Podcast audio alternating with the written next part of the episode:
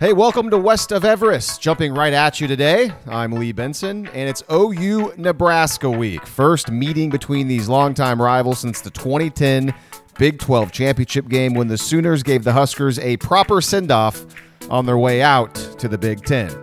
Joining me today, as always, to preview this Saturday's contest, none other than Grant Benson. What's going on, Grant? Nothing much, Lee. Actually, uh, recording this from a hotel room in Denver right now. I'm in Colorado for, I think I said this last week. Uh, Minnesota Golden Gophers are playing at CU on Saturday. I will be at that game. I'm excited for that game. That's going to be, uh, it's a venue. It's kind of a bucket list venue for me. And uh, really excited to see a game there. I, I, I, don't anticipate that it's going to, the stands will be full or anything like that. But uh, really excited to see the views of that. Should be a fun time. I don't know. After the way the Buffaloes played against A and M last week, almost knocked them off. Maybe that fan base is going to be super energized for the Gophers to come into town. I, you know, I don't think so. But um, I don't. Did you watch any of that game last week? It was it. It seemed no. like from TV that and because that game was played at that Mile High Stadium where the Broncos play, and to me it seemed like it at least half the crowd was Texas A and M. At least half the crowd. Uh, okay. Well, yeah, the Aggies will they'll travel, uh, but that's cool though. That's uh, that's an interesting matchup. You got two teams with gold as part of their color scheme. That's pretty interesting, and uh, I had no idea they were playing this season, so that's pretty fun.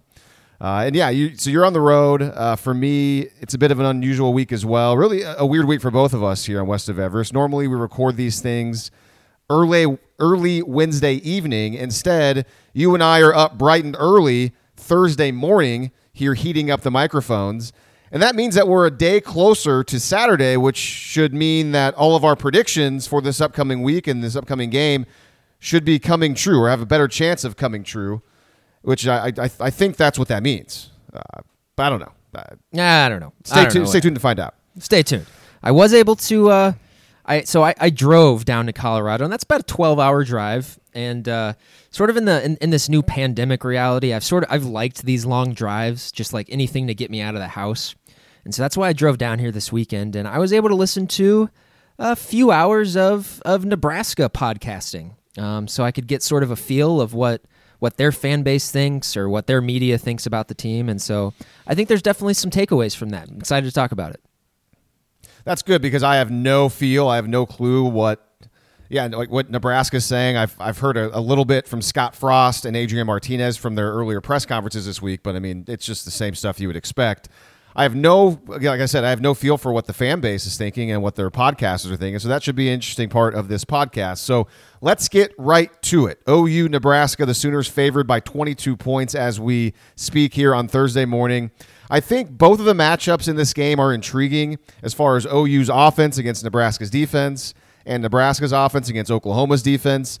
But I think the matchup that I'm slightly more intrigued by is OU's defense and how it will fare against Adrian Martinez and the Nebraska offense.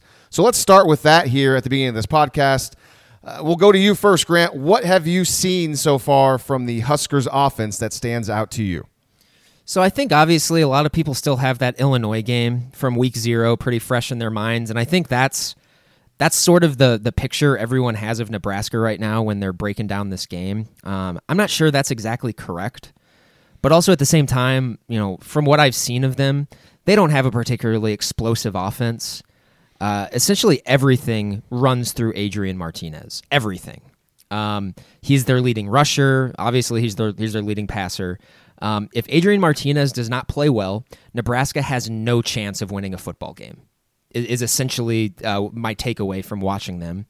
And, you know, Adrian Martinez is a guy who I think it's his fourth year now as a starter at Nebraska. I think he came in the first year as Scott Frost and he came in with a lot of fanfare. And he's been kind of one of those guys, right, who just hasn't gotten better at all since he's been in college. He's just been sort of the same guy over and over again. And when I watch him, I, you know, I'm not super blown away by him. His his arm talent is not particularly imposing and also you know he is mobile. He obviously he can run. But also like I, he's not particularly explosive i don't think as a runner either. Um i do think a big part of this game is gonna is gonna be just keeping him in the pocket. If OU is able to keep him in the pocket game over. I mean it's it's done. If if, if he can't get out and and sort of you know create with his legs, um, extend plays with his legs to find open receivers, the, the offense bogs down really quickly. See, I disagree with you about his running ability. I think he is an explosive runner, and he's had a handful of explosive run plays so far this year, and that is is easily his best asset. He is incredibly athletic. I, I think he's easily going to be the be- the most athletic quarterback Oklahoma sees all season long, and the only person that might compare is Max Duggan at TCU. But I think I think Martinez is, is a much better athlete than him, and his his legs worry me. Uh, he is really good at running. The thing is is he's one of those guys like you mentioned. This is, is his fourth year starting. He wants to throw. He wants to sit in that pocket and throw and go through his progressions. Uh, and then when it breaks down, he tries to run. So that's what kind of interesting to me. He's I think he's a throw first quarterback. He's just not he's not that good at it. he's he's not as for a guy that's been here for so long. You'd think he'd improve and improve. And so far through three games, again, it's a small sample size. He is having his best season as a as a Nebraska quarterback as far as passer rating. I mean, he's his passer rating is is 30 points higher than it is for his career so far. I mean, he's he's playing a little bit better, but a lot of that is coming from the last two games against Fordham and against Buffalo. Against Illinois, he was not a good thrower of the football, and he, missed a lot of throws in the middle portion of that game, and he completed only something like 50% of his passes, and he looked uncomfortable, had a turnover. So the the big question, at least to me, is what is he more like in 2021? What we saw against Illinois in game one, or what we've seen the last two games against lesser competition against Fordham and Buffalo? And Buffalo is not a bad football team. They've been one of the better teams in the MAC for the last handful of seasons. I believe they won the MAC in a shortened season last year. Won the MAC last year and returned 17 starters. And their quarterback is is pretty solid. Vantrease, I think, and, and we can get I don't, I don't know how much we're going to get into that when we talk about Nebraska's defense, but like Buffalo's not a bad team, and Nebraska did pretty well against Buffalo last week. But Adrian Martinez, he was fine against Buffalo, but he wasn't anything special. He was he was okay, and we're going to belabor this probably multiple times this podcast. For a player who's been around for as long as Adrian Martinez, you would, if you're a Nebraska fan, you would hope that he would be a lot better than he is right now because he'll still make some head scratching throws, ball placements all over the place. He's just not a consistent player. And uh, just off the top of my head right now, it feels like a good way to end this rant of mine. It kind of has a feeling, though, a lot of ways of Martinez coming in to Owen Field on Saturday and being one of those games where he does make a bunch of throws where he has been missing this season and we're just like throwing our hands up saying where no this is so stupid i'm feeling that too i'm feeling that too um, I, I, alluded to it a little he bit. Can, of, he can do that. He can make those throws. So yeah, I, I alluded to it uh, during our big season preview pod where I said, "Hey, you know, I think I think the real trap game is West Virginia, but also I, I have a real, real keen eye on the Nebraska game." Um, and you know, our, our friend Brady Trantham was talking about this on his podcast earlier this week, where even even for him, the doubt is, has kind of started to creep in in the same way for me, just because everyone assumes that they're going to beat Nebraska, and I just and I think one of the reasons for that is just, of course, recent history with Nebraska, and also just how they looked against Illinois too. I mean, it's it's really easy to jump to those conclusions. Uh, but if you kind of dig dig deeper into the numbers and look at look at everything, uh, Illinois was pretty lucky to win that game. Uh, if, if you just kind of look at the play by play of it, I, it's it wasn't a slam dunk. Illinois did not dominate the game. It was Illinois yes. had had some breaks go their way, and Nebraska didn't. Otherwise, it was a pretty even game.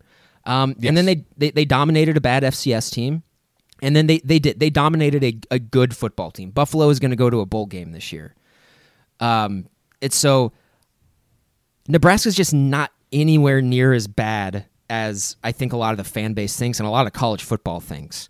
And so when I when I watch them, I get hardcore just you know their their, their offense is average. I, I, think their offense is going to be average against good defenses uh, because of Adrian Martinez's athletic ability. Uh, their playmaking receiver, who we'll talk about here pretty shortly, those guys can make plays. I don't think they can make plays extremely like consistently. But man, and and we'll get into this because I know we're talking about the offense too. Uh, but Nebraska's defense is pretty solid, and it has been in all three of their games. So we'll we'll, we'll get to that.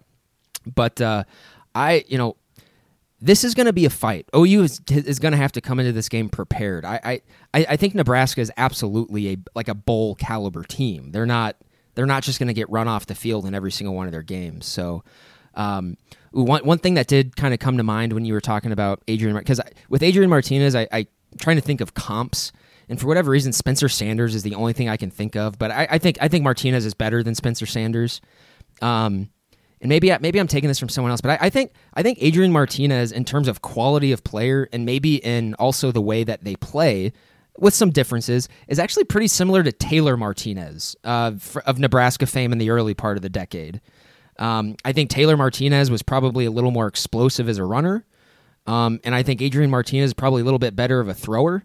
But in terms of effectiveness, they're kind of the same. I think. Um, I do think Adrian Martinez's surrounding supporting cast is much worse than anything Taylor Martinez had. Um, but no, I, I'm I'm glad you kind of pushed back on me with with him being an explosive runner. I guess I didn't really see that in a lot of the Buffalo game that I that I saw. Um, but I've also, you know, he's been playing college football for four years. I've I've, I've seen him make explosive plays. So, um, did you see that play against Buffalo where the middle linebacker blitzed right through the A gap, and he was able to avoid the sack and then busted off like a 70 yard run down to the like two yard line. Yeah, I suppose. I, I guess. Uh, yeah, I saw that on Saturday when it happened. It wasn't. It wasn't in mind when I was watching it today. Actually, um, one thing though that, that really does stick out to me, and I'll I'll uh, I want to jump into what I heard on on some of these podcasts, uh, just because it was it was pretty consistent. I I, I listened to oh, it was it was called Hail Varsity Radio, which I think is actually like a radio program in Lincoln. Uh, and I just listened to the podcast format.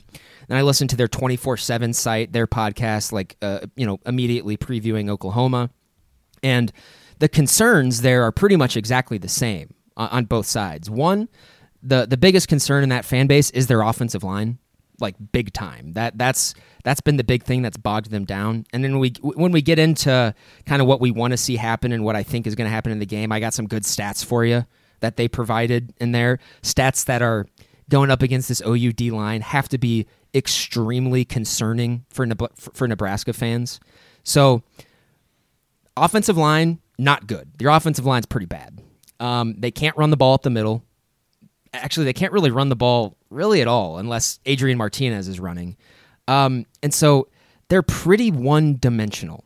You can if you if you focus in on containing Martinez and maybe if you focus in on let's say like bracketing um, uh, Samori Toure, they don't Nebraska really doesn't have many weapons outside of that. And so it's going to be really interesting to see what Alex Grinch does in this game we know OU plays a lot, a lot of man. Their corners play a lot of man.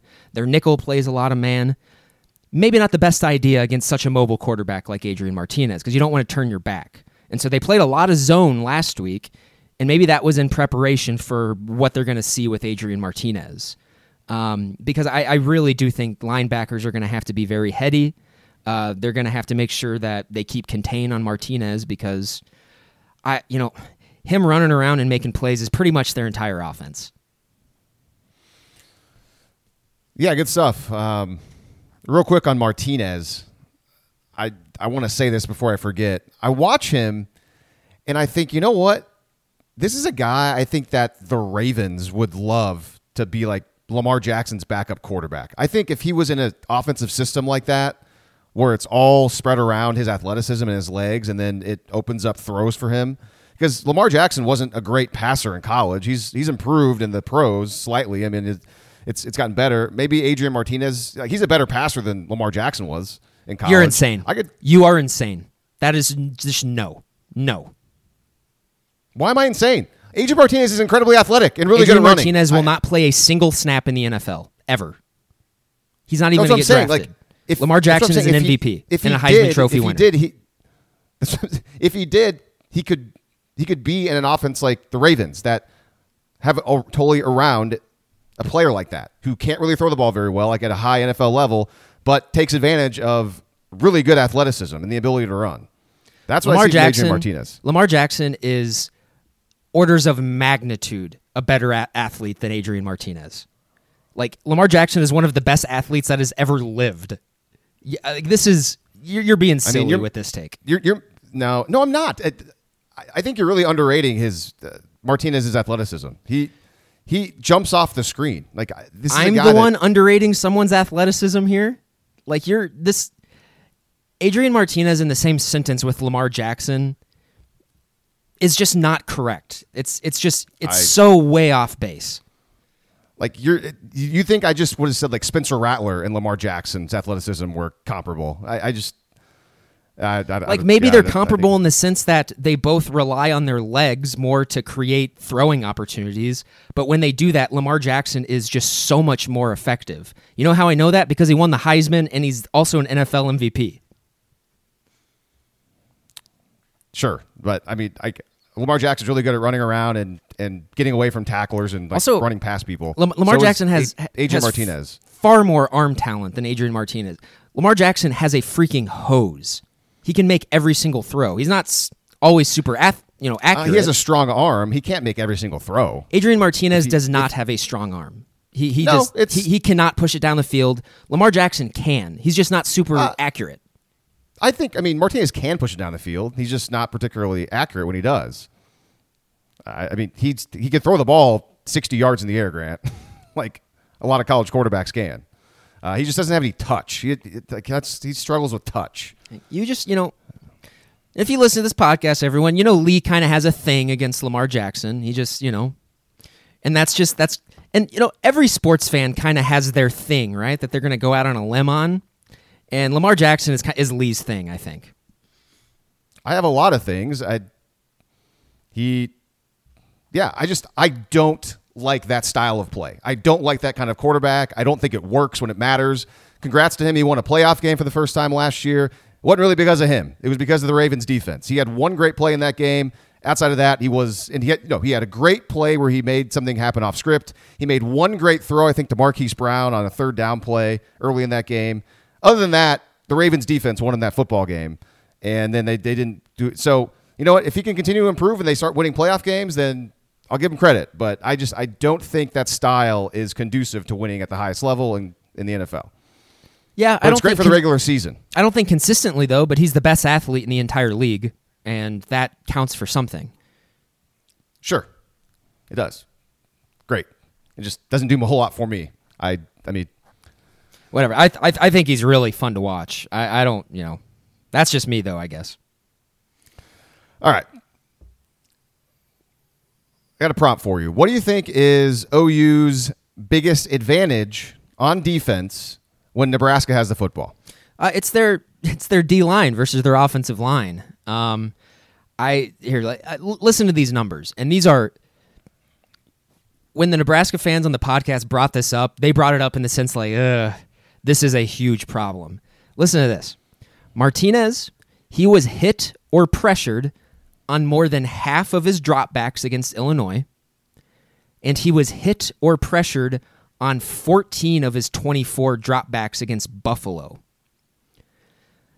that that's those those those numbers are not good, especially going up against an OU defensive line, a front four who we we all think are all NFL players, maybe some of them first round picks. OU is going to be able to get pressure in this game, bringing four and probably bringing three at times too. In fact, if the trends for Nebraska are are at all realistic in these last three games, OU is going to get a ton of pressure in this game. Martinez is going to be running around a lot. Maybe that's bad. Maybe that's good. I think it's probably good if he's if if if the offensive line is just breaking down every single play, and it like it might it might. I they did not look good in in against Buffalo either. I, I thought I thought Martinez was under pressure really consistently in that game. Okay, so those are interesting numbers and they make sense. I didn't get that same feeling from Buffalo as I did Illinois, to be honest with you. So those numbers about Buffalo are kind of surprising. Here's the question, though, and here's why I don't think those numbers are as bad as maybe Nebraska fans think, is because against those opponents, I think it was pretty clear Scott Frost was dialing up plays where he was asking his offensive line to protect for three, four, and, and God help us, even five seconds. Is he going to do that against Oklahoma, knowing that Oklahoma's defensive line is really good and the two teams that we've seen play Oklahoma so far this year consistently just call plays to get the ball out really fast? Well, that sounds great to me. Get the ball out of Martinez's hands fast. That sounds awesome to me. Then you're Sure. you're you're kind of knee if if he does that, you're sort of kneecapping him. Like I, I, I would guess that Frost is more likely to call stuff that's going to get him out of the pocket. Um, I yeah, I mean if I, I feel like if you're if OU's advantage on the defensive line against their offensive line, if that prompts Scott Frost to just do these little just one step and out throws just like near the line of scrimmage, I think that's exactly where OU wants wants them. I think they'd be playing right into OU, what what OU wants to do because I think what Alex Grinch doesn't want the most is Adrian Martinez running out of the pocket with lots of space. And if he's just catching the ball and getting rid of it really quickly, Nebraska's not going to score a lot in this game. Uh, so no, like I, I don't think Scott Frost is going to do that. I, I think they're really going to try to put this totally on Martinez's shoulders, and that means they're going to have to get him out of the pocket. Okay, yeah, no, that's fair. That's a fair point. Because yeah, I you know, I, I, don't know though. I mean, Tulane was able to have a lot of offensive success with that kind of strategy.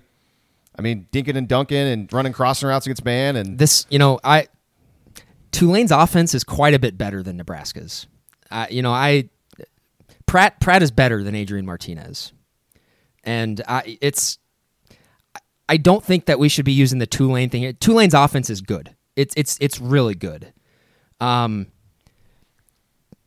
I guess I just I didn't see anyone on Nebraska who really scares me outside of the Toure guy. And I, yes, Tulane's offense is good, but we're going to find out more about Tulane this Saturday. I mean, yes, it seems like they have a lot more weapons than Nebraska does, and Nebraska's already played three games, so they've had opportunities to to showcase other people. And you're right, I, they outside of that Toure guy, they don't really seem to have anybody like for for five minutes against uh, Fordham, they had a gigantic tight end that was getting catches, but other than that, he's got seven really catches been, this year. I sort of noted that.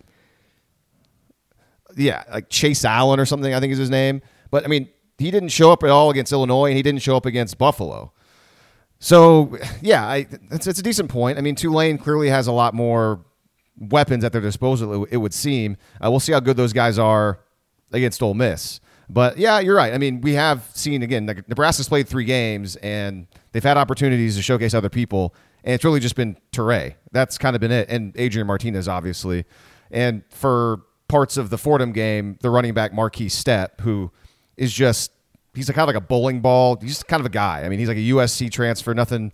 He's a thicker dude, uh, but nothing really to be super worried about. Yeah, sort of the yeah. the consensus on both those pods that I listened to is that they just you know they've uh, they've just been trying to find the hot hand at running back. You know, they have they have three running backs who all have kind of similar number of carries.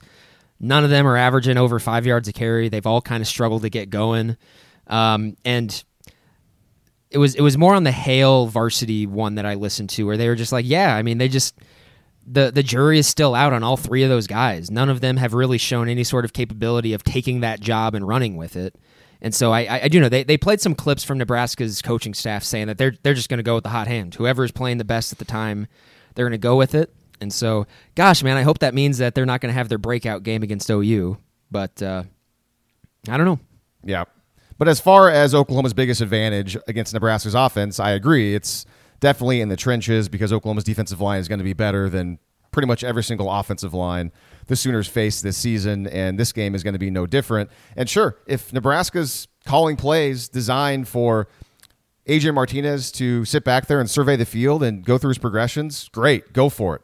Because we haven't seen that a whole lot the last two games for Oklahoma because they try to get the ball out of the hands. Tulane did, and Western Carolina did, and I'd love to see the with you know Oklahoma's defensive line with a little bit more time to tee off on potential quarterbacks. And sure, yeah, they're going to try to get him out of the pocket. That's why it's going to be super, super important for Oklahoma's edge defenders to stay home and contain and not let him get outside and let just the big hog mollies in the middle, Perrion Winfrey, Jalen Redmond, Josh Allen, let, let those guys handle Adrian Martinez and, and then hopefully the linebackers.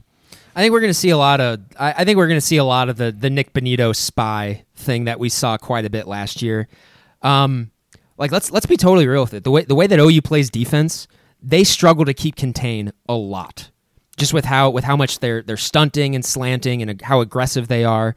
Um, and so it makes me wonder if they're going to maybe switch up their strategy for this game.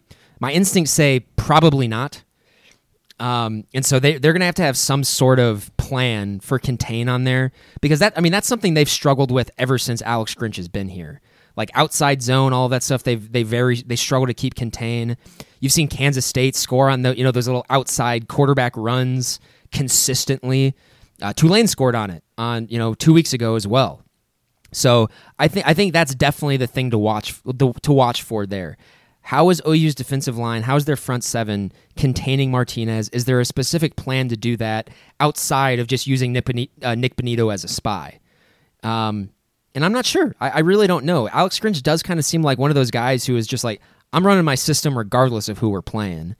And so I hope they tweak it a little bit for this game, but I don't know if we I don't know if there's evidence to suggest that they will. And that's a great segue into the next part where we're going to talk about Nebraska's offense and its biggest advantage against Oklahoma's defense. And I've already talked a lot about Adrian Martinez. I clearly like him a lot more than Grant does. he's a wild card. his athleticism, like I said, I think it's off the charts. I think he's super athletic. I think he's fast. I think he's, his ability to run is really good. Uh, if he's able to get away from defenders, he can make plays with his legs. And we've seen Brock Purdy kind of make plays with his legs against Oklahoma and give him problems. But weirdly, Purdy and Martinez also put the ball in peril from time to time. Uh, but I think Martinez, like, like I said earlier, uh, no, I, I think Martinez is a much better athlete than Brock Purdy. But the, the segue to what you were just talking about, as far as Alex Grinch and the way he plays his defense, I think aside from Martinez and his off script plays and his ability to, to do things outside the plan, I think Samori Toure is the Huskers' biggest advantage in the sense that Scott Frost clearly realized that he is the Huskers' best offensive weapon. He moves all around the field. They'll put him in the backfield sometimes. He'll use motion. He'll take option pitches from Adrian Martinez. Frost is super creative in, in trying to get this guy the football. And I think he'll watch Alex Grinch's Oklahoma defense and he'll see that the Sooners, a lot of the times, are in man coverage or they're in somewhat predictable two deep zone coverages. And he'll scheme up ways to get Toure the football quite a bit. And will Oklahoma be able to key on him and adjust to all of this in the game? And that's the question I don't know because, like you said a moment ago, Alex Grinch does seem to be like some one of those guys that just, hey, this is what we do. It's simple. We want to make sure that our guys aren't thinking too much. We're going to out talent you on defense. We're going to go run our stuff uh, and, and beat us.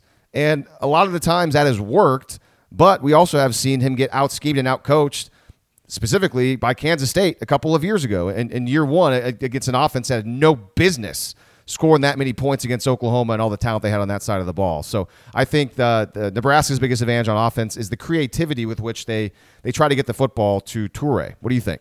No, I was just gonna. I mean, it's Martinez's mo- mobility. That's you know that's that's gonna make or break them. And so yeah, I mean, I'm like I said with the with the uh, talking about can the front four contain? Yeah, I'm I, I am worried about Martinez making plays with his feet just because I've I've seen it way too many times against OU and you know, I just I if if it just starts to magically change for this game, that's awesome. Maybe that's a sign that OU is becoming the team that we want them to be. Uh, but you know, I, I you bring up a good point with Toure. You know, I think I I really hope OU is is circling him and is saying we just can't let this guy beat us because I I feel like if you if you take him away and you force Martinez to find any of the other receivers they have, they're going to struggle because because they haven't they haven't shown the ability to step up yet in that regard. So um, keep Martinez in the pocket. If he's outside of the pocket, that's when he can start making plays, and that you know that's when Toure, when Martinez is out of the pocket, he can start to to scramble and get open, and uh, that's just gonna make that's gonna make life much more difficult on OU. Lee, one thing I did, so I, I did go back and, and rewatch some of the the Western Carolina game. DTY was playing some nickel in that game, um, I think DTY at nickel in a game like this is maybe an interesting idea, just because I I, I probably would trust him more so than any of the D backs to keep contain on the edge as a nickelback than anyone else. Um, going forward, I'm not super comfortable with DTY. I, he can't play man coverage, and that's what they. I, I, I that's what we asked the nickelback to do a lot in this in this offense, and I don't think he can do that consistently enough. But I don't know what like what do you think? Like so DTY he did play nickel against Western Carolina. I don't know why they would do that other than to experiment with it with the with the intent of doing it later in the year. So I don't know, but what, what do you think about that? Because I mean, you didn't you, you you didn't really note it. You I guess you didn't get to watch it on TV to see it. Um, but I think it's kind of an well, interesting. th- it's it's kind of an interesting thing.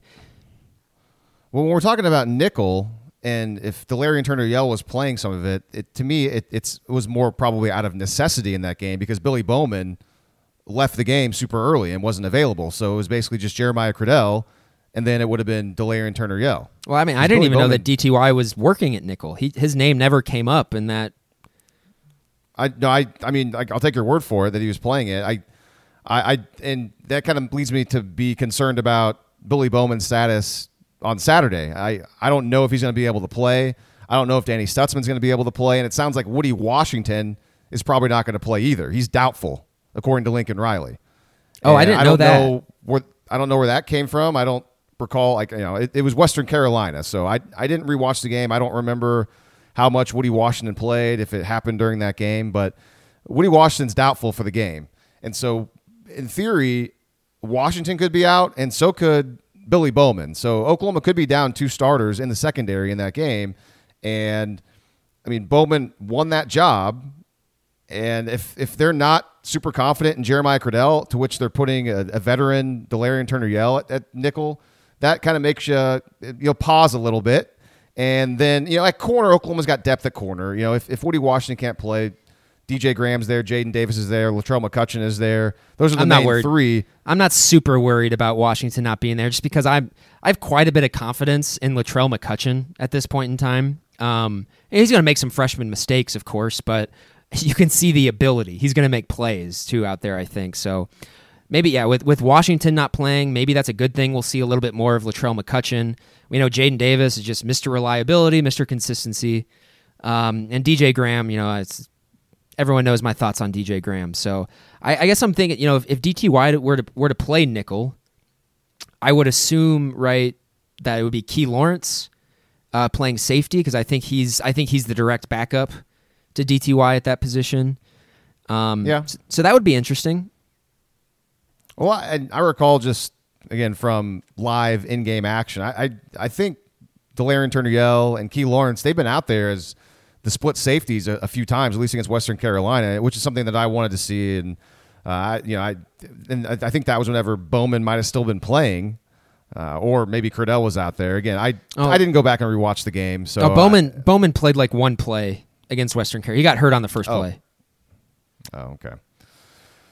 So, and it was kind of interesting to me because Lincoln Riley is always so coy about injuries and injury status, but he came out and straight up said that Billy Bowman is doubtful. So does that mean that Washington or Bowman? I'm sorry, uh, Washington. Thank you. Woody Washington is doubtful. He didn't mention Bowman at all.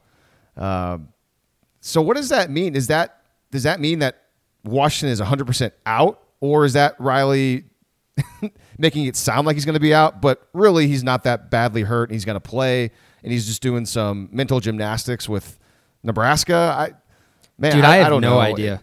No idea. So just I guess just we'll as find out. always, we'll we'll know at 11 a.m. on Saturday. So yeah, aside from DTY playing, you know, nickel, I don't really have any thoughts on that because I, I didn't know that, and I again I didn't go back and rewatch the Western Carolina game. So if that comes to fruition against Nebraska, then we'll be able to talk more about it, obviously. And uh, you know, biggest concern when Nebraska has the football, we, we've covered it. It's Martinez and his legs, and you know those off script plays, and just the ability to him against Oklahoma to make all of these throws, which he has missed a lot in his career. I mean, he was scattershot against Illinois. I mean, he was missing a lot of layup type throws. He was much better against Fordham, much better against Buffalo, but uh, you know the biggest concern is him turning it all on, focusing super in depth on Oklahoma, and making those throws and making Oklahoma's defensive backs pay. Uh, anything else on this matchup, Nebraska with the football? I, I did want to talk, uh, touch on the injuries for Oklahoma's defense, and we just did there. Uh, anything else that stands out to you about Nebraska's offense against Oklahoma's defense? No, I don't think so. I just hope uh, hope one of those anonymous running backs doesn't just all of a sudden explode onto the scene. That would be very OU if it happened. Yeah, I agree. Illinois' defense, by the way, held Nebraska to just five and a half yards per play. For the season, Nebraska's at something like 6.8. So they were able to up that quite a bit against Fordham and Buffalo. And Illinois, in the last two games since Nebraska, they've struggled. And this is a generic take. I get it. But if Oklahoma's defense is any good, the Sooners should be able to hold Nebraska in check for, for large portions of this game. So let's flip the script over to Oklahoma's offense against Nebraska's defense. Grant, what do you think is Oklahoma's offense, Oklahoma's offense's biggest advantage over Nebraska's defense? Nebraska, I mean, th- their defense is the strength of their team, and it's it's solid, if not unspectacular. They're they're not going to overwhelm you with ability or overwhelm you with athleticism or skill in the trenches or anything like that. They are solid and they are very experienced. Veterans all over the defense, everywhere. Um, and so I don't know, like that that that kind of worries me against a guy like uh, against a guy like Spencer Rattler, who at times is you know makes bad decisions, um, and especially against a veteran defense, I, it gives me a little bit of pause. One thing though that makes me sleep a little easier is that Nebraska's defensive line has not really been able to generate a lot of pressure on the quarterback this season by themselves. Their defensive linemen only have half a sack this year. Uh, that that's it. So, uh, and that's against not, you know, you would assume not great competition as well. Um, so that gives me a little bit of confidence that maybe OU is able to kind of sit back in the pocket, wait for those routes to develop, and uh, hit on those explosive plays. But that's not really something that we've seen from OU in the first two games. Um, we've seen we've seen some shots down the field, but a lot of them have kind of been predetermined and not particularly accurate. So uh, yeah, I mean, I, I think this Nebraska defense is probably going to come in with a bit of a chip on their shoulder, and I kind of expect them to to play well and make some plays, and and definitely get Oklahoma off the field at least in the first half pretty consistently. What do you think? Well, I think Oklahoma's biggest advantage against Nebraska's defense kind of goes along with what you said about Nebraska's defense. It's OU's talent over Nebraska. It, it's just it's a I think I think you said maybe an unspectacular defense. You know, Oklahoma just has so many weapons and so many ways to make Nebraska's defense uncomfortable. So I think that is Oklahoma's biggest advantage over Nebraska's defense. And I suppose we can probably say that a lot of the times when Oklahoma's offense trots out on the field against a lot of these defenses they're going to see this this year. Uh, but from my perspective, here's the key to Oklahoma's offense in this game, and it's not a secret. It's football 101. This is how Illinois basically beat Nebraska, and it goes to a little bit what you were saying. Illinois won in the trenches for large portions of that game, and Oklahoma must win in the trenches against this Nebraska defensive line. Illinois' offensive line had tons of veterans, tons of starts, and they bullied Nebraska for large stretches of that game. And it was just simply Illinois lining up. It's Bret Bielema. I mean, what do you expect? You know, hard nose type offense, and they just got in the I formation a lot of the time. Sometimes out of the shotgun, out of the pistol, and they'd go for five yards, for seven yards, for eleven yards, four yards. Just they'd constantly be in second down and manageable, third down and manageable, and that was Illinois. Now just imagine what Oklahoma's offense can do. By the way, Illinois had a backup quarterback for three of those quarters. They, their backup quarterback was in for most of that game. Now imagine Oklahoma and Spencer Rattler in that offense. If the offensive line gets nasty, pushes Nebraska around in the trenches, it's going to open up so many more opportunities for explosive pass plays that we, like you said, we really haven't seen a whole lot so far in the first two games from Oklahoma. And if that secondary from Nebraska is constantly trying to come up and assist with run support because Oklahoma is picking up five, six, seven yards a pop early down, uh, early in downs, that that's going to be a, a, huge problem for Nebraska, and that's the key to winning this football game. Simply, or at least Oklahoma consistently moving the football and having no problem against Nebraska's defense. Yeah, I mean, I think you you touch on a point. Whereas, I mean, if, if OU is going to runs the ball well in the game, they just don't ever lose, really, for the most part. Um, and that's because you know they can work off the play action, and that's where the explosive pass plays come from. Lee, actually, one of my biggest concerns is that is the run game being bogged down against against their veteran front seven. Um, not because I think that Nebraska out talents them or is is better than OU up front in that regard. I just think that they're going to come in likely prepared and have a good understanding of what OU is trying to do in the run game. And we've we've seen this with every team that OU plays since Lincoln Riley has been there. Everyone keys on the run game because they know that that's the key. If OU is running the ball, they're going to start breaking off a bunch of chunk plays on you because with play action everything like that. So I think this is obviously going to be Nebraska's game plan is to bog down the run game. Um, and if OU comes out and if they're able to run the ball and get chunk plays, I'm going to start to feel really good about this team. Really good about this team. Uh, just because, and it, it's this is not to say that Nebraska's defense is all world or the best defense they're going to see this year, but it, it, it's a competent defense with lots of experience, which means if they do have a game plan, they're going to come in focused on executing that. Um, and OU sometimes can get kind of behind the chains that way. I mean, we saw that against Tulane. They couldn't run the ball against Tulane, and that that put them in some pretty tough spots. And I, Nebraska's defense is better than Tulane's defense, and so Tulane put it on tape on how to stop this run game. And so we'll see if one, if OU has just gotten better, and if they've just repped it so many times that they're starting to, you know, to get their feel in the run game. That's entirely possible. But I think it's probably a little more realistic that there's going to be kind of some back and forth in this game where OU is sort of stuffed at the line of scrimmage and they have to come up with other ways to move the ball early on until their kind of talent, athleticism advantage, size advantage sort of wears them out, Nebraska out at the end. I don't know. This is I I, think this Nebraska defense I think is going to present a little more more problems for OU than I think a lot of people anticipate. Yeah, so I think Nebraska's biggest advantage when its defense is on the field, and this is also my biggest concern for when Oklahoma has the football, is even though Nebraska's defense, like you said, there's not, there's not a whole lot of guys you point to as like, man, that's an elite type talent player where they're going to scare you. But as a whole, I think it's an aggressive defense.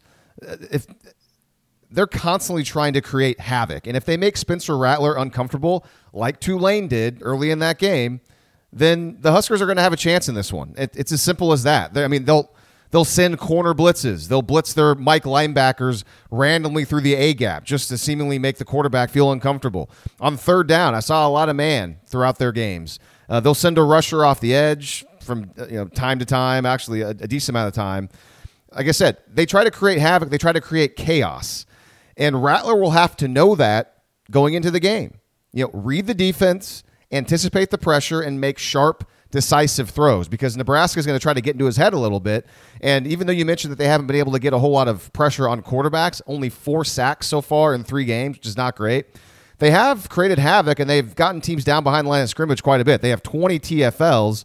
Uh, granted, they played an extra game than most teams, but that's still 6.6 per game, which is not awesome, but it's not bad. I mean, they're getting after the you know after teams and they're getting people to the ground. So this is an aggressive defense that if early on in the game, like Tulane did, like I said a moment ago, they make Spencer Rattler kind of question things and and feel uncomfortable, and Rattler's not fully prepared. That's going to play right into the hands of Nebraska. Exactly. Their experience, I think they're going to come in with a plan, and they're probably going to be able to execute it. If OU is able to rise above that and still put a bunch of points on the board, like I said, I'm going to start feeling really good about OU. Um, this is a game, Lee, that I think just admittedly haven't watched a ton of Nebraska. I've watched their defense more than their offense. This is a game I really think if they make an effort to get Eric Gray the ball in the passing game, I think he could eat. And especially with those aggressive linebackers. And um, we saw last week, we saw all of those wheel routes that were run pretty consistently in that game. Even. even with Rattler, even with Caleb Williams in there, I'm hoping that's sort of a sign of things to come.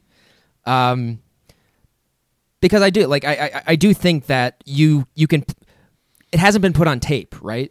Nobody knows kind of what the Eric Gray and OU's passing game looks like. And I'm wondering if this is the game where they where, where they do sort of go all in on that or if they kind of try to save that for later. I'm I'm not sure, but um any sort of new looks they can give Nebraska's defense is going to be valuable, just like I said, because of how experienced they are. They're going to know what OU wants to do. Anything else on the matchup between Nebraska's defense and Oklahoma's offense? Because I think I am spent. I'm spent. I, uh, you know, I just I, I hope they play well. I think uh, I I do think the most interesting matchup is OU's offense against their defense. Um, and I, I know you said it was the other way around. Um, I'm really interested to see how how OU attacks these guys. And uh, man, hey, oh, there is precedent, right? Since Lincoln Riley has been there for them just to to roll through some of these non-conference games and just put up a ton of points, ton of yards. Uh, I just I hope that this is the case in this game, but I you know realistically it's probably going to be more in the middle. All right, we're to the end of it here in our OU Nebraska preview. Time for us to tell you what we want to see happen in this game. Flip a coin. Who's going first? Uh, heads. I'll go oh, first. It's heads. I'm going first. Oh, Oh, you're. I'll, I'll- just go first. Whatever. All right. Um. Okay. I want to see OU play a clean game. That's what I want to see the most out of all of this. Clean, focused game. That means no turnovers, no coverage busts. I'd really like to see them get out of the game healthy after last week. Um, I think if they do all of that, they you know they can and probably should win comfortably. Uh, I just I don't think Nebraska's offense is that explosive. Um, outside of like you say, I mean, you're I'll take your word for it on Martinez about you know him getting outside of the pocket, maybe making plays that way. Outside of that, though, they're not explosive. Um, I think if OU can sort of focus in on that, especially on defense, they they should be okay. Um, but that's also not that's not a given whatsoever. And so outside of that, uh, because Nebraska's defensive line has really struggled to get after the quarterback, I'd really like to see uh, Spencer Rattler stay clean in this game. Uh, the other thing, I would really like to see either Jadon Haselwood or Marvin Mims have a big game. Uh, we already know that Marvin Mims is a huge weapon who can go off against anybody. I would love to see that that be the case with Jadon Haselwood as well. Uh, and then, other than that, like I already mentioned, I would really like to see Eric Gray get more touches. His uh, his his start and stop ability, I think, is actually pretty unique and is not something that you see a lot from a lot of guys. Um, and I just I would love to see that guy get the ball more in space. What about you, Lee?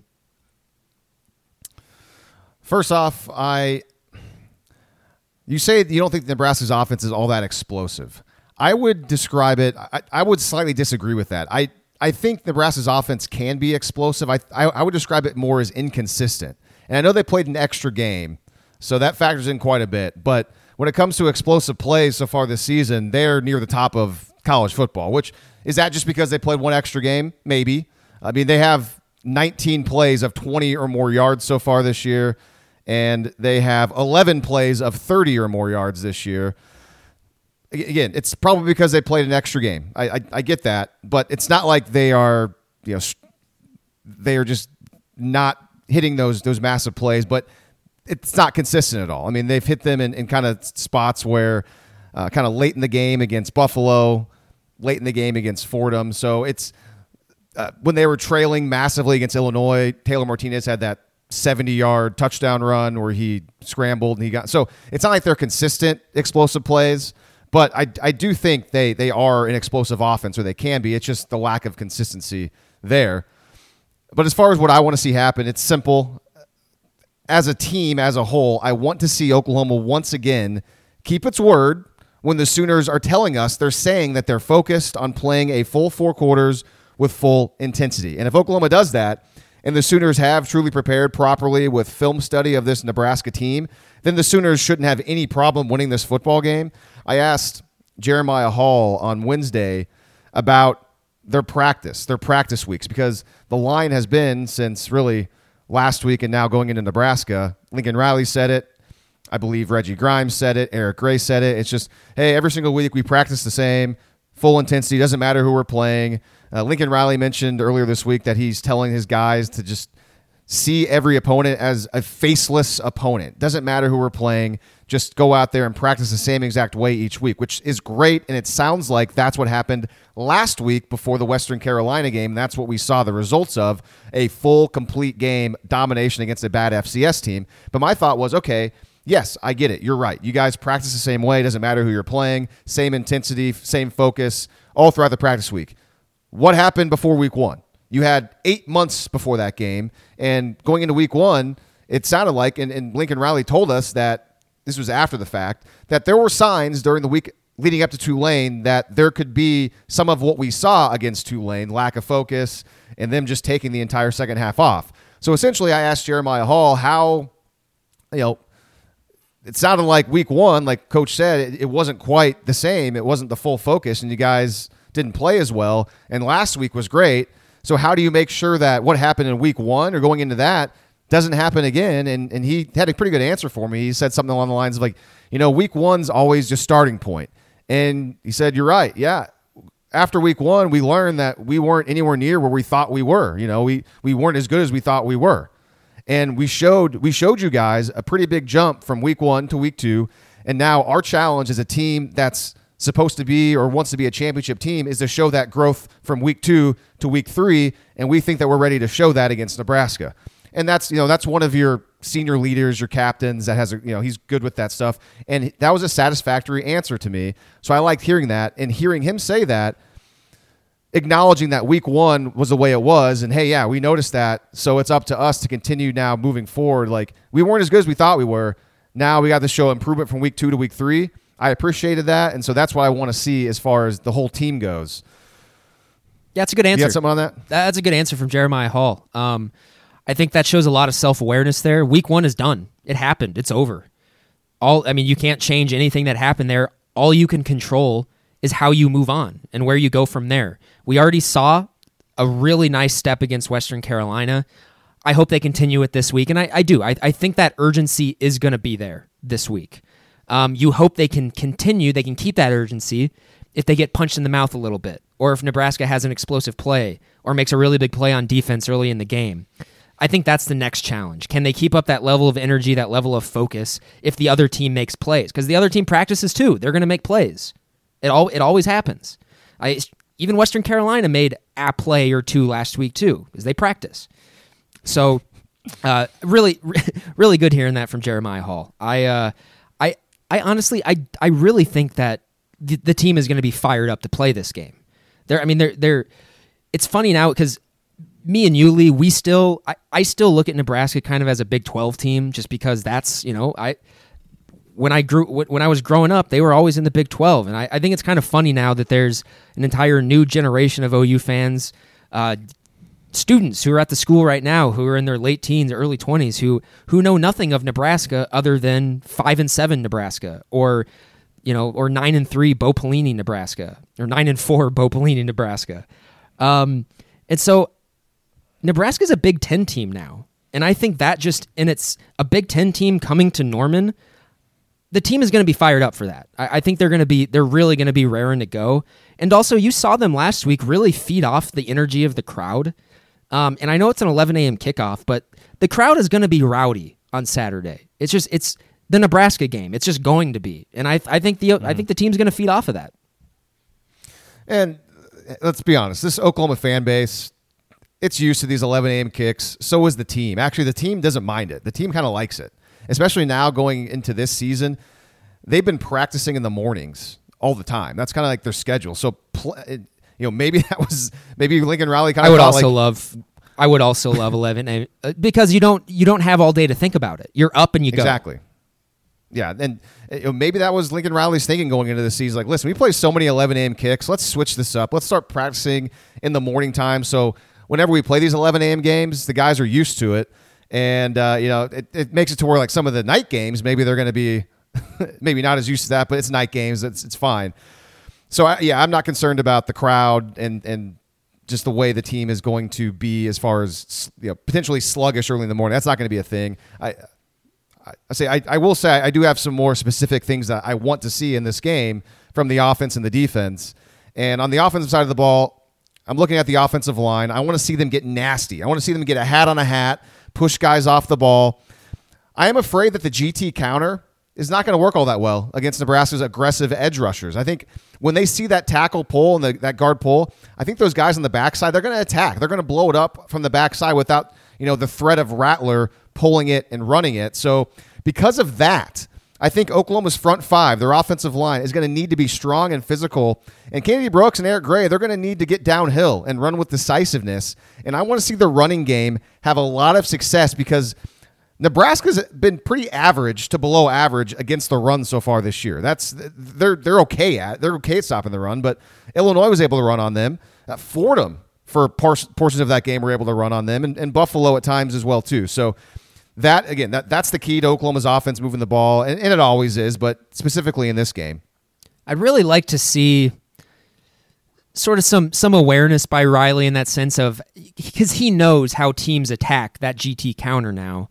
Um, and just because right because Rattler doesn't have the same running ability of a of a Baker or Kyler or Jalen, it's a lot easier for those edge defenders just to crash right on the running back.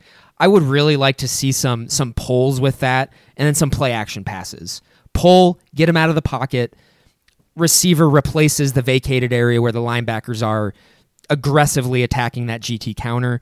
Um, I gotta think that that's that's got to be in the back of his mind. If you do that at the beginning of the game, that's to put doubt in the back of Nebraska's mind. So maybe the next time they aren't going to aggressively attack that GT counter again. So I hope we see. I I hope they put a little bit more constraints on that to make it to to make the defenders have to think a little bit more with that because you know Rattler's lack of of his ability to run or be a dynamic runner really does hinder that play quite a bit. Yeah, no, it's a good point, and we know it's in the playbook. They run it all the time with with Baker, with Kyler, with Jalen Hurts. So it's in there. Uh, defensively, I'll just, I'll be quick. Don't let Adrian Martinez run wild. We've covered this.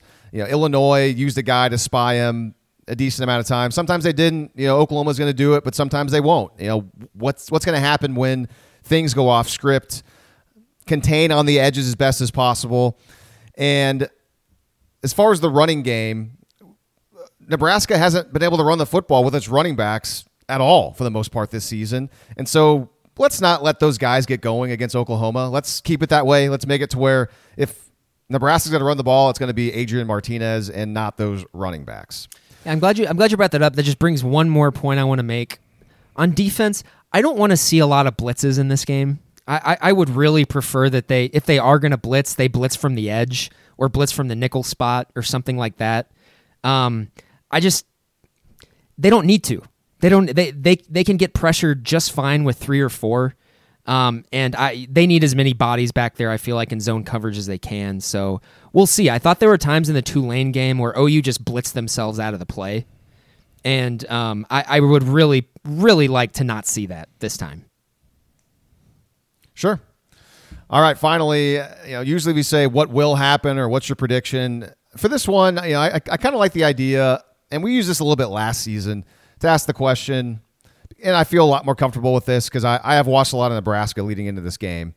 You know, what does the film tell you is going to happen in this game? And you can take, you know, you don't have to necessarily answer that question, Grant. You can take it a different way if you want. But I'll, I'll start. I'll, I'll tell you what the film is telling me is going to happen in this game. And it's telling me that Nebraska's offense is going to find ways to move the ball and, and have success against Oklahoma. You're going to see crossing routes. You'll see some rub routes against man coverage. Uh, I, I saw even though Nebraska has been penalized for offensive pass interference a, a couple of times this year, which uh, negated some massive plays, some touchdowns, which is like, oh, come on, guys. Like, don't. I Quick sidebar here, Grant. How annoying is it whenever you see it's obviously a schemed up rub route, but the receiver that's tasked with being the one that does the rub is so bad at like playing off that he's running a route like where the receiver kind of starts running and then like just runs into a DB and like pushes him like they're blocking him, as opposed to you know running like a, a quick little comeback route, like turning and like hey, pass me the ball. But like obviously you're still blocking the D back to to show that hey like. No, I'm not rubbing this guy out. Like I'm, I'm going for a pass here. That is one of the most frustrating things when I see. Yeah, yeah, I, I heard phrasingly. It I'm, I'm one of the, yeah, yeah, yeah. Mm, uh, that that's one of the most frustrating things. Uh, as somebody watching the game is is these these college football players and sometimes NFL guys that don't have the awareness to make sure that you're pretending to run a pass route so it's not obvious that you're trying to set a pick. Isn't that did you get bothered by that the same way I do? Uh yeah, actually, but you bringing that up reminds me of something that I saw on Sunday when I was watching NFL Red Zone, which I'm so I'm so happy is back. Uh, it was actually uh, Jalen Hurts's his first touchdown pass to DeVonta Smith uh, was a rub route, and it was actually it. I can't remember who it was. I think it was Goedert who was the one who was uh, who, who was kind of interference there, and he didn't really he didn't really look like he was running a route there, but he did a great job of screening off the safety so that so that Smith could get around him. Um, and that just that that just made me think that I, I thought to myself, I was like, oh, I was like, they must rep that a ton. That was pretty and like really smooth. And I mean, I got nothing else to add to that, but uh, yeah, go back and watch Jalen Hurts' first TD pass last Sunday, and that's that was a, that was a pretty play. Nothing else to add about guys rubbing other guys out. Nothing. Nothing there. nothing. Yeah, let's, cool. Let's move on, please. uh, so yeah, that back to what the film is telling me. um, so they're going to scheme up runs, I think, for Adrian Martinez, get him in space, get him outside the pocket. You mentioned that a little bit. I think the more Oklahoma's defense you know, the more that Alex Grinch's defense has been on film, this is year three. and the more opposing coaches see it, I think the more people like Scott Frost will find holes and ways to exploit the Sooners' aggressiveness on defense. And I expect that to happen on Saturday because Alex Grinch tends to run what he wants to run. But I also expect for Oklahoma to overwhelm Nebraska's offense at times, and and the Sooners should, for the most part of this game, uh, overwhelm Nebraska because that offense has been inconsistent. That's the word I like to use to describe the Huskers. Uh, now, I mentioned that they are they can be explosive. It's a lot of running plays, very few explosive pass plays. And Oklahoma's secondary is not bad. I know they, they could be down a couple of guys, uh, but there's going to be a major issue if you see Adrian Martinez hitting the Sooners over the top and down the field over and over again. We got some problems if that's the case because they have not been able to really do that consistently this year. Some of these explosive plays have been from Martinez running the football and getting outside the pocket and running, or Toure on the edge on like option pitches. So I think Oklahoma's going to win the football game, and it's it's simply because the Sooners should win this game. They're a much better team than Nebraska. But if you think that I'm going to lay the 22 points, you are mistaken because I, wasn't born yesterday. I haven't forgot about that Tulane game. Under Lincoln Riley, Oklahoma is 5 and 7 against the spread when the Sooners are favored by 20 to 29 points. Again, in the Lincoln Riley era, 5 and 7 ATS when the Sooners are favored by 20 to 29. OU is up, uh, favored by 22 in this one. So history is telling me take the dog to cover, but I do think Oklahoma should win this football game. That's what the film is telling me. Good breakdown, Lee. Um, do this pretty quickly. Got to kind of take off here pretty quick. But uh, so I, yeah, I, I think OU wins, but I, it's gonna be way, way more of a struggle than people think. Um, I, I, I'm right with you. That line is too high, and I think it actually opened at like 18 and a half, didn't it? And then it was bet up to 22. Uh, when you say open, what do you like this week? Like on Sunday when it opened, it was like 18 and a half. Uh, I can double check that, but I know in the summer, you know, they some books will release future lines that come out, you know, in June and July, and I want to say it was 21 at that point. So okay. before well, any games had been played. Either way, 22 is too high. It's it's too high of a line for this game. Um, so I, I just yeah I, I, think Nebraska's defense is well above average. They're experienced and they're going to make plays. They're going to make life difficult on Spencer Rattler at times. Um, I'm going to go with OU winning this game 38 to 21. I do. I agree with you. I think Nebraska is going to move the ball at times. I think they're also going to turn it over a lot, though, too. And OU is already OU's got six takeaways already this year. I mean, that's that's pretty sweet. That uh, that's I don't remember the last time that's happened. So hopefully that's a trend that continues because Nebraska they desperately want to give you the ball. if you watch them, they they are not very careful with the ball at times. Uh, so not a math guy, but I believe that's three per game, three takeaways per game. I believe I you are right. that that comes out to. yeah. So what I think I you know I think OU's going to win 38 to 21. I do think Martinez is probably going to break contain, escape a few times, probably hit Toure for a few big plays. Uh, you know, that's kind of just life under this defense. It's so very aggressive. People are going to hit plays every now and then. Uh, I, I, I, for whatever reason, I do trust OU at this point in time now to kind of get off the field in any way possible with turnovers. I do think they're going to have lots of TFLs. I think they're going to get to Martinez a handful of times. Um, I don't think it's going to be a super pretty game, but I think they're going to come away with a solid 17 point victory and just a lot more stuff to build on, you know, as the year goes on because this is far, far from a finished product. Um, but of course, obviously, I want to see them absolutely just destroy Nebraska. That's what I would prefer to see. I would very much like to see like a, you know, like a 55 to 14 or a I would I would love to see OU just jump on them, score a touchdown the first three possessions. Um, that would be great to see. If they do, then I think you're going to probably start hearing the OU fan base get excited again and be like, "Okay, this is this is what we pictured. This is what we thought." But uh, we'll see. I totally agree. All right, let's slide in the last portion of the show. We always talk about the Big 12 and then the national scene. We are on a bit of a time crunch here, so pretty interesting non-conference game though. West Virginia is at home against number 15 Virginia Tech, and the Mountaineers are favored by a field goal in that game. The only thing I want to say uh, about this is, well, I, will preface this. I, I told you this off the air. Unfortunately, I have not had a chance to watch much college football outside of Oklahoma so far this season. So when it comes to what I think about these games or picks, it's based off of what I've heard from other people other experts, podcasts, things like that. Uh, but when it comes to West Virginia laying three at home against a ranked team, we were talking about this before the show started. I'm pretty sure there's a betting principle of take the home favorite, even though they're not ranked. Because I, I there's I think there's some stats that say like a lot of the public will see, oh, a ranked opponent is getting points. Sign me up. And for whatever reason, I mean, there's a reason why a team that's not ranked is favored, and that's usually because they're the better team. And that's usually a pretty good bet. So I think if I had to bet this game, I would I would lay the three with West Virginia, even though I have not seen either of these teams play one snap of football so far this year. Uh, both offenses not very explosive. Both uh, defenses, both you know the the strength of of both teams. This is Virginia Tech's first away game this season, first game on the road. I'm assuming West it's going to be a packed house at West Virginia.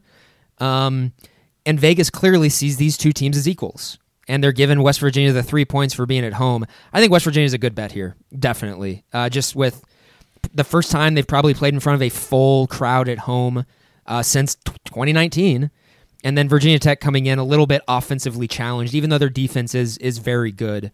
Uh, low scoring game, but I you know I, I think West Virginia is going to win that game.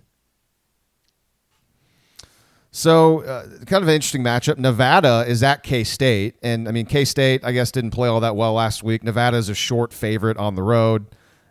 I don't have any comments on that game. Do you have anything on that one? We no? don't know, okay. just because you know uh, who's that? What's who's who's Kansas State's quarterback now? I, his name is escaping me. Oh, is it is it is that Will Howard? Will Howard, thank is you. right? Yeah, yeah. So um, we don't know. Uh, like Skylar Thompson is out for an undetermined amount of time. I don't I don't know what that means. So uh, and Nevada's pretty good. Uh, Carson Strong is a is a capable thrower, and so uh, I I think this is a test for Kansas State. But also that you know them being two point dogs at home sort of makes me like, eh.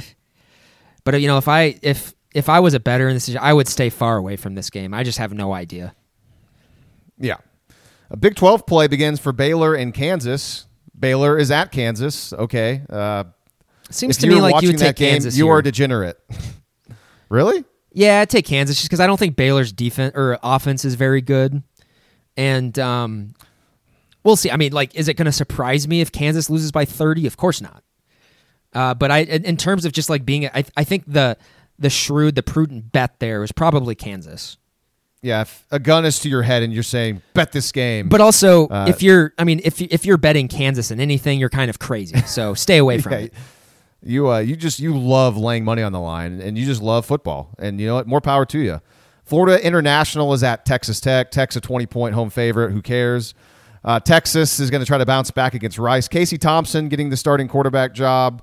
I don't. I guess he played what the. Did you watch much of that game? He played the fourth quarter, I guess, against Arkansas. Yeah, and right? he looked. You know, he he looked a lot more comfortable than Card did, but he also came in the game when it was already out of reach. So, sure, I you know. Yeah already just one they lose one game and already it's just like Texas is just Texasing all over themselves.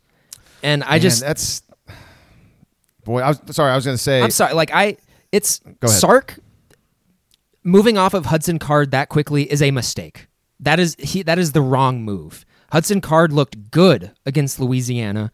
You picked him after an entire offseason of spring practice, fall practice, all of that stuff. I'm I'm far from the first person who've made this who's made this point. But going off of him that quickly, how does Casey Thompson feel now? Like he's he's probably thinking to himself, I have to be perfect or I'm I'm done. Like I'm gonna he's just and so I don't know, man. I don't know. It, like you you hope that Sark didn't make that decision because he bowed to pressure or anything like that. But I just if you if you chose Hudson Card after all of the offseason, how come just 40 plays at on the road at Arkansas made you change your mind? That doesn't make any sense to me. Hudson Card looked good against Louisiana. There were some good like you could see his talent. He made some really nice throws. I and I know Casey Thompson has been he was really good in their bowl game last year. And maybe he is better. Maybe he he will be better for them, but I already already a lot of dysfunction in Austin and I love it. It's great. So I'm with you as far as the quarterback decision. Uh, my thing is, you're right. This is the guy you picked, Hudson Card. And now, uh, just after one bad game, you make the move. My, my thought is, okay, Steve Sarkisian, we've all praised his creativity he had with Alabama. He's an offensive guy. he seems like he knows what he's doing on the offensive side of the football. Like just like how Lincoln Riley, we all love his offensive acumen. That's his thing. And if, if anything's ever going wrong offensively, which really nothing has gone wrong for the most part at OU with Lincoln Riley there, it's it's been a really good offense for the most part. Obviously, there's there's games here and there where you're like, yeah, it's not quite up to standard, but he's been probably the best offensive mind in college football. Steve Sarkisian's not at that level, obviously, but he's getting a lot of praise, and he's he's a veteran coach. So my point, what I'm getting to, is that it's not a great sign if your first if your first season at Texas, you're this offensive guy, you're coming to make some changes, be creative, and if you can't figure out the quarterback, like you don't know how to make the right decision, like what if Casey Thompson is better? Okay, that'll end up working out better for Texas long term, but why couldn't you see that then before? Like what that's your job. That's what you should be really good at as an offensive guy in college with that experience. Is like you should not be able you should not be missing on the quarterback. That should be easy for you.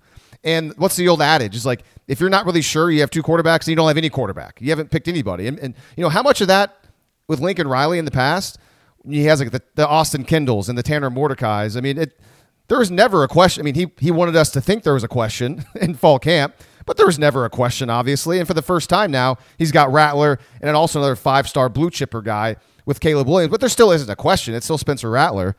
That's I, th- I find that pretty interesting. That it's immediately a problem for Sarkisian that he clearly has not made the right call with the quarterback. One last point, and we got to move on on this. Uh, just it's just a, a friendly reminder that Steve Sarkisian has been the head coach at two other college football programs, USC and Washington. Texas is a much more difficult situation in terms of administration, boosters, fan bases.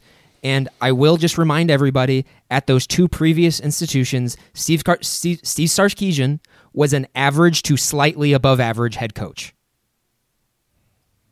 All right. Uh, next game, Oklahoma State at Boise State. Intriguing matchup. Oklahoma State, uh, uh Boise State's favored by four. I, I mean, I, this this has all the makings though of one of those games where Mike Gundy's an underdog. He comes out and his team looks a lot better than they put on film for the first two weeks.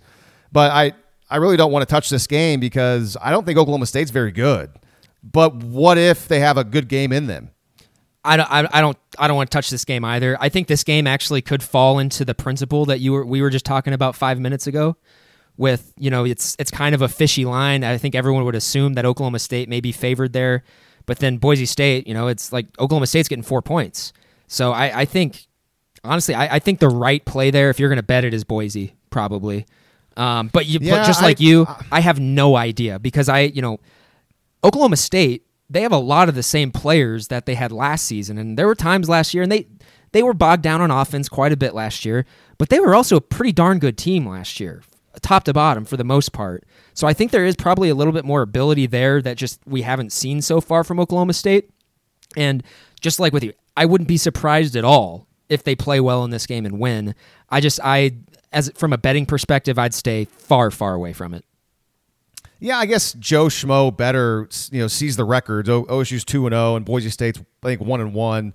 They might be thinking, oh yeah, why is Boise State favored? But I mean, to uh, to me, I mean, it, it makes sense. I mean, like the lines move from three and a half to four.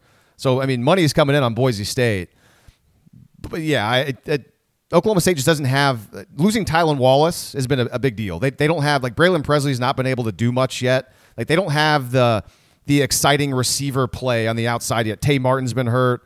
Uh, Braydon Johnson's been hurt. So, anyways, yeah, I, I know we got going. Uh, this is kind of interesting. I mean, Iowa State's playing on the road at UNLV, but they're playing where the Raiders play, so that's kind of neat. They're There'll be more Iowa State fans there. There'll be more Iowa State fans there than you. I'm like certain Iowa State fans will are gonna big time travel to that game. It's Vegas. Yeah, why not? It's that's fun. You get to play. You get to see that new stadium. Yeah, that'd be cool. I think uh, 31 and a half points kick. Far too much yeah. for this Iowa State team. Far far too much. Um, obviously, if you're gonna bet this game, UNLV for sure. But it's gonna be like an it's gonna be like a home game for Iowa State. They'll they'll muddle by and they'll they'll win by like two touchdowns.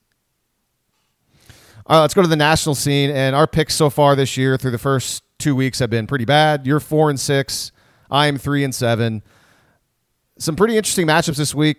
Michigan State is at number 24 Miami. The Hurricanes are laying six points. We talked about this before the show started.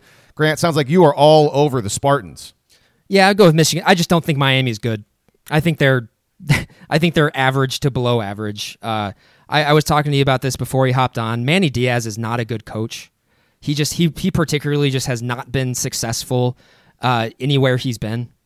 So I, I, don't I don't know why people expect that to kind of just start to become the case. Also, D'Eriq King is not healthy, and it's clear. Just go watch the Alabama game. Yeah, and I haven't seen these teams play at all yet. I'll take your word for it. I'll back Michigan State as well. Although I, I really hate the idea of backing Mel Tucker, the Michigan State head coach. I don't think he's a very good coach. I, I but you know what? I'm scarred by his time as the Bears defensive coordinator in the NFL, and that's back when the Bears were one of the, the worst defenses that franchises ever had. So, uh, granted, that's probably not fair to him because I know he ended up going to Alabama and, and he was part of one of those you know coaches that got rehab by Nick Saban. Blah blah blah. Now he's got been a head coach. I think he was at Colorado. Now he's at Michigan State. But uh, yeah, not the biggest fan of him. Bama's at Florida. Bama's laying 14 and a half on the road. You, you can't make a line too high for Alabama. So, there, I mean, I watched a little bit of that Florida game last week against South Florida. That Florida's offense is not good. Alabama's defense is going to be able to slow down that Florida offense. So I, I, definitely would lay the 14 and a half with Alabama if I had to. What do you think? I'm going to take Florida on this one just because they're getting that extra half point. And I'm this is me. Uh, hey, of course, if Alabama covers, that's not going to shock a single soul in the entire world. It's, but I'm I'm I'm betting that there's maybe something a little bit more to them being kind of sleepwalking through Mercer and you know their offense bogging down at times. I think I think Florida's going to give them a pretty good game. I think Alabama's going to win, but I, I do think Florida's going to cover that number. I don't I don't have any other thoughts on it other than it's really early in the season, and uh, this is this is a this is kind of a unique early season test for a Nick Saban team. We, we don't see this very often. Real quick, I know you used to talk about how the principle of a mobile dynamic type quarterback was kind of the the way to beat a Nick Saban defense. Is that still stand up because no. Florida has got okay because I say because Florida's got kind of two quarterbacks. They got that Emory Jones guy that played against Oklahoma, and they have another guy that I couldn't tell you his name, but he's like ran for a bunch of yards. Like, like so, both of those like guys are more running quarterbacks. It's funny, right? I mean, it's like of course, of course, it's easier to score on Alabama if you have a quarterback that can run and throw. I mean, that's like sure, yeah. Like Deshaun Watson had a lot of success against Alabama, but Kyler Murray at times did. So no, I mean no, I, I don't think there's much to that. I, um, I wouldn't be surprised if that's kind of a bit a bit more of a lower scoring game than people anticipate. But whatever. Let's let's move on to the next one. All right, Auburn's at Penn State, top twenty-five matchup. The Nittany Lions are favored by five. I I have no I have no idea about this game. I haven't seen these guys play. What do you think? I'm gonna take Auburn. Uh, just from the idea being Penn State was was really lucky to win against Wisconsin like really, really lucky. Um, they they played pretty well last week playing against a cupcake. Uh, I just don't think their offense is very good at all. Um, Penn State can clearly play defense, like clearly, but I, I just I I don't think Penn State is really that much different than what you typically would see from Wisconsin and Iowa in the Big Ten, where they're gonna they're gonna clamp you down on defense, but really struggle on offense. Um, and I just I know this may be sort of maybe not smart, but Auburn is an SEC team, and they almost certainly have better players than Penn State. Yeah, the more I think about it, I definitely like Auburn as well. Uh, Bryan Harsin seems like, I mean, that offense, I'm not sure they played this year, but they're scoring a lot of points. They haven't, they haven't played anybody. They played FCS and then a real, and then a crappy team after that. But I mean, that's that's more than Auburn was was struggling to score on anybody a couple of years ago or, or last year. And so, and Bryan yeah, Harsin yeah. quietly has been has been pretty good. He was pretty good at Boise State, surprisingly. Um, and that may have actually been kind of a sneaky, shrewd, good hire by Auburn. Uh, maybe like I, I, I doubt Bryan Harsin's going to win any national championships, but it wouldn't surprise me if he consistently wins nine to ten games a year there. Yeah, they put up 60 on Akron and 62 on Alcorn State. Next game, Arizona State at BYU. Arizona State is laying four on the road. And, uh, you know, I, I like Arizona State a lot coming into this season, but man, BYU manhandled Utah, a team that I picked to win the Pac 12. Uh, BYU getting, and you kind of convinced me of this before the show, BYU getting points at home. Uh, after, I mean, granted, know, possible letdown game coming off a big rivalry matchup by BYU. I yeah, now that I think about it, though, it's like I think a lot of people are going to be on BYU in this game, and I kind of feel like actually the smart bet is to go against the public. Right, the public is definitely going to be be on BYU here. Uh, yeah, yeah, you're probably right. And, And so, actually, yeah, I'm going to go with Arizona State. That's that. That's you're getting more value there, I think. I'm going to go ASU as well, just based on my preseason thoughts about them. And so far, they played pretty well through two games, and nothing has happened as far as all their penalties and stuff. So Yeah, you know, gonna outside of the outside of like you know the the recruiting violations, which honestly, if you read into them, just are not that big of a deal. There, I know a lot of people are going to disagree, but they're they're just not that egregious. And um, yeah, I since Herm Edwards has been there on the field, Arizona State has been pretty buttoned up and competent. And uh, you know, you couldn't say the same thing for Utah last week at BYU. And I think for a lot of people, that game is going to be fresh in, in their minds, BYU and Utah last week. And that's why I think Arizona State is probably the better value. Yeah, I bet this the line was probably a lot bigger before last week. I bet like maybe Arizona State was laying like a touchdown, and now you're getting them less. I'm just guessing. I don't know. Just uh, lastly, uh, this is. I mean, here in this part of the country, Oklahoma fans, we're all going to be paying attention to this one. This is inter- super interesting. Tulane is at number 17, Ole Miss, seven o'clock kick on Saturday. Ole Miss is a two touchdown favorite, favored by 14. And you know, this is one of those things where like preseason, I bet I, I bet Ole Miss was favored by like 21 or, you know, maybe like, so really there's probably more value in taking Ole Miss here minus the 14 because, you know, things have changed since the start of the year. But obviously, all of us want to see Tulane play Ole Miss well, and we, we want to see them play against another team to kind of get more of a gauge of where Oklahoma is at. Uh, if I had to make a play, honestly, I, I think I'd lay the points. I think I'd lay the points with Ole Miss, but I hope I'm wrong. What do you think? Yeah, I'd take Ole Miss here too, uh, just because this is one of those games where we're going to find out a lot about both of these teams, right? And if, if Tulane comes into this game and challenges Ole Miss or even wins this game, then Tulane is, is clearly one of the favorites in their conference to win the conference. Um, if they come in and, and compete, they're almost certainly a top 25 level team. I'm not really, I'm not ready to jump to that yet, but the stage is set for Tulane. We'll, we'll see what they got. We'll see if they can recreate it. Absolutely, because they got this game, and then they get into their conference schedule, and then the, I mean their their biggest game the rest of the year. I mean, yeah, I mean they're in the American. You know, they got Cincinnati on the schedule, uh, but yeah, man, it sure would be nice if Tulane, I mean, plays Ole Miss really tight, and I mean, obviously a win would be incredible just for Oklahoma. I mean, for what it would make Oklahoma feel like and look like, and and to see Tulane go through this this schedule and play a lot better would make us feel a lot better about that Week One game. Uh, that, that- everyone knows that. That's that's obvious. But I think it's Uh, interesting right. because OU and Ole Miss, and like obviously it's not exactly the same, but sort of similar offenses. Um, they kind of want to do the same thing. They want to, you know, they they want to throw the ball down the field a lot. Um, you know, I don't think Ole Miss puts a, puts as much of an emphasis on running the ball, but we know Tulane's got a good run defense. You know, I mean they they had a great run defense last season, and it looked like they did a good job against OU two weeks ago. So, yeah, that that's one I'm I'm actually really excited to watch that game just as a gauge. So, uh, I don't got anything else, Lee. Do you? All right, nope, I am good as well. So that's our OU Nebraska preview and our quick picks for the week. But once again, remember we are both below 500 so far this year, so uh, it's it's you're, you're taking a, a tall task if you're taking our betting advice right now. Uh, but it's all for fun. All right, enjoy the OU Nebraska game. I'm actually not going to be there. I'm not going to be at this one. I, I decided to uh, watch this one from the station, which I'm okay with. That's fine. I've been to plenty of OU games. Uh, no big deal. Obviously, you're going to be at uh, what time is the uh, the Minnesota game? So it's Minnesota, uh, it's an game. 11 a.m. local time here, so it's it's a noon kick where you are. So yeah, I'll be able to you know I'll watch the first hour of the OU game. Um, you know I'm I'm at, I'm at a bachelor party where uh, you know all of my friends obviously know that I am a huge OU bobo. So you know I, they're they're not going to be upset if I'm if I have the game on my phone and stuff like that. In fact, they probably expect it.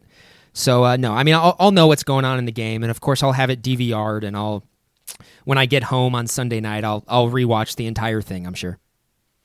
All right, perfect. Well, uh, again, enjoy the game. Hopefully, it goes well for Oklahoma, and have a great college football and NFL weekend. We'll be back to recap the OU Nebraska game either Sunday or Monday. Until then, for Grant, I am Lee. This is West of Everest. If you enjoyed this episode, make sure you subscribe to the show. And if you want to help us spread the word, please leave us a five star review. And also, tell all of your friends who are OU fans about West of Everest. You can listen to this podcast on iTunes, Spotify, Stitcher, and SoundCloud.